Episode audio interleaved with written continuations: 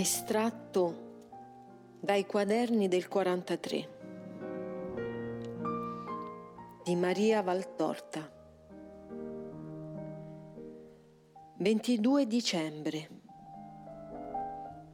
Dice Gesù Riconoscere i benefici che si ricevono è anche fra gli uomini obbligo e segno di cuor gentile. Gli ingrati voi li giudicate severamente e con ragione. Ma come allora dovrà giudicarvi Dio? Quando trionfate per un beneficio di Dio e vedete riuscire le vostre imprese, perché non trovate una parola per colui che vi ha dato quella gioia?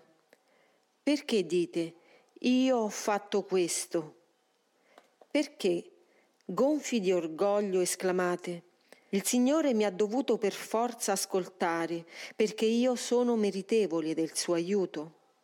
No, se il Padre dovesse darvi per quanto meritate, dovrebbe polverizzarvi. Ma Egli, per voi che siete duri di mente e di cuore, ribelli e viziosi, sacrileghi e mentitori, non viene meno alla sua promessa giurata d'esservi padre. E un padre, anche se sdegnato del modo di comportarsi del figlio, non è mai meno padre se è uomo santo e giusto. Dio è santissimo e giustissimo. Or dunque Dio non vi annienta come meritate, ma vi richiama a sé con voce di rimprovero, in cui è sempre fuso amore. Una, due, cento volte vi chiama, col suo balenare di potenza vi fa presente che anche se voi vi create altri dei, egli è l'unico Dio e le sue parole sono sempre le stesse scritte sulla pietra sull'Oreb. Voi, ai quali pare più comodo servire un idolo muto e impotente, muto e impotente di opere sante, sprezzate la voce e il comando di Dio, poiché li credete pesanti e costrittori. Ma quale, quale più pesante sorte e quale più costrittore dominio di quello che da voi vi imponete e fatto da volere di uomini, i quali sono ben diversi da Dio, al quale hanno voltato la faccia e il cuore, e non possono che darvi ciò che vi danno, dolore e morte. Ora io vi dico, pregate. Fra voi vi è ancora una minoranza capace di ascoltarmi, di pregare e soffrire per il mondo. A questi dico, pregate. È l'ora di deviare il rigore dell'iniziato tormento con la preghiera e l'immolazione. Il dolore e la fede vi fanno accetti al Signore Dio vostro. Parlate dunque in favore di tutti, prendete Dio con i lacci dell'amore. Egli, che nessuna forza lega, è come minuscolo uccello preso nella rete, quando un'anima lo circuisce d'amore, si arrende e benedice. Ricordate a Dio i suoi benefici, non perché Egli abbia bisogno di averli ricordati da voi, ma per mostrare che voi li ricordate. Mentre il mondo bestemmia e uccide, voi osannate al Signore e amate. L'amore è più potente della forza e vince anche l'inferno. Tutto vince l'amore, o miei diletti. L'amore piegherà il Dio che si è irrigidito davanti al disamore di tutto un mondo ed otterrà da lui l'unico miracolo che vi può salvare. L'amore aprirà il cuore degli uomini e darà loro vista spirituale e vedere il loro interno orrore singolo che diviene orrore collettivo. L'amore ricondurrà l'uomo sulle vie di Dio. Quando amerete, non farete più il male, il grande male scientemente voluto, come ora lo fate. Non è pesante seguire Dio. Egli non vi chiede altro che amore e ubbidienza e rispetto per la sua maestà superiore a tutte le autorità terrene. Amputate dal vostro cuore, in spirituale circoncisione, quanto è anello di peccato che impedisce al vostro cuore di pulsare nell'onesto palpito del bene e di crescere nella santa carità. Sta a voi di scegliere fra la mia benedizione e la mia maledizione io rispetto il vostro arbitrio.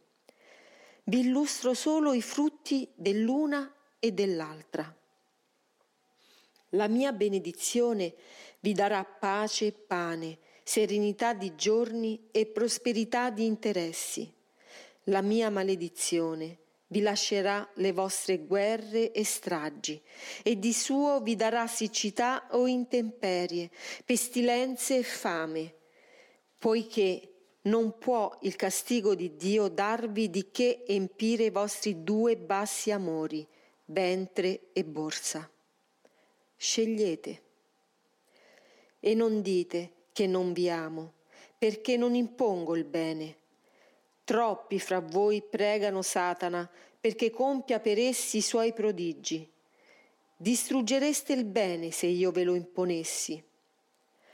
Occorre prima che non siate popolo voi che adorate la bestia, ma sia popolo coloro che si ricordano di Dio.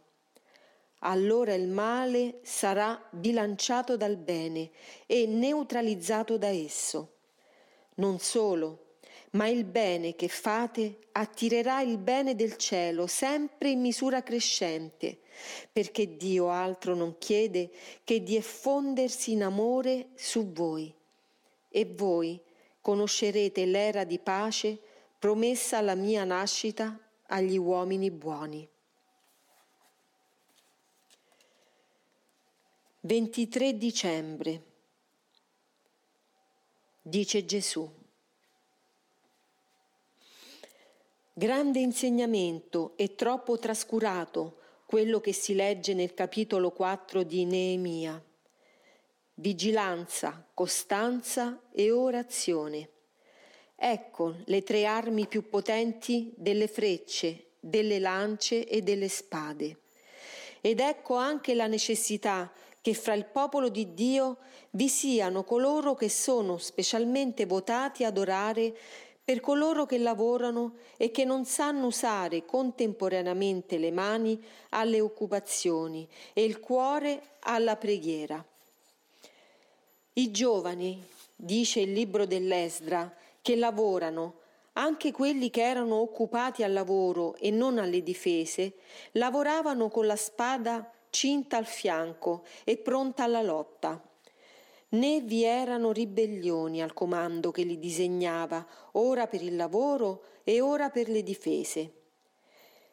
I superiori sono sempre ispirati da Dio e quando assegnano un compito vanno ubbiditi con prontezza e senza mormorare.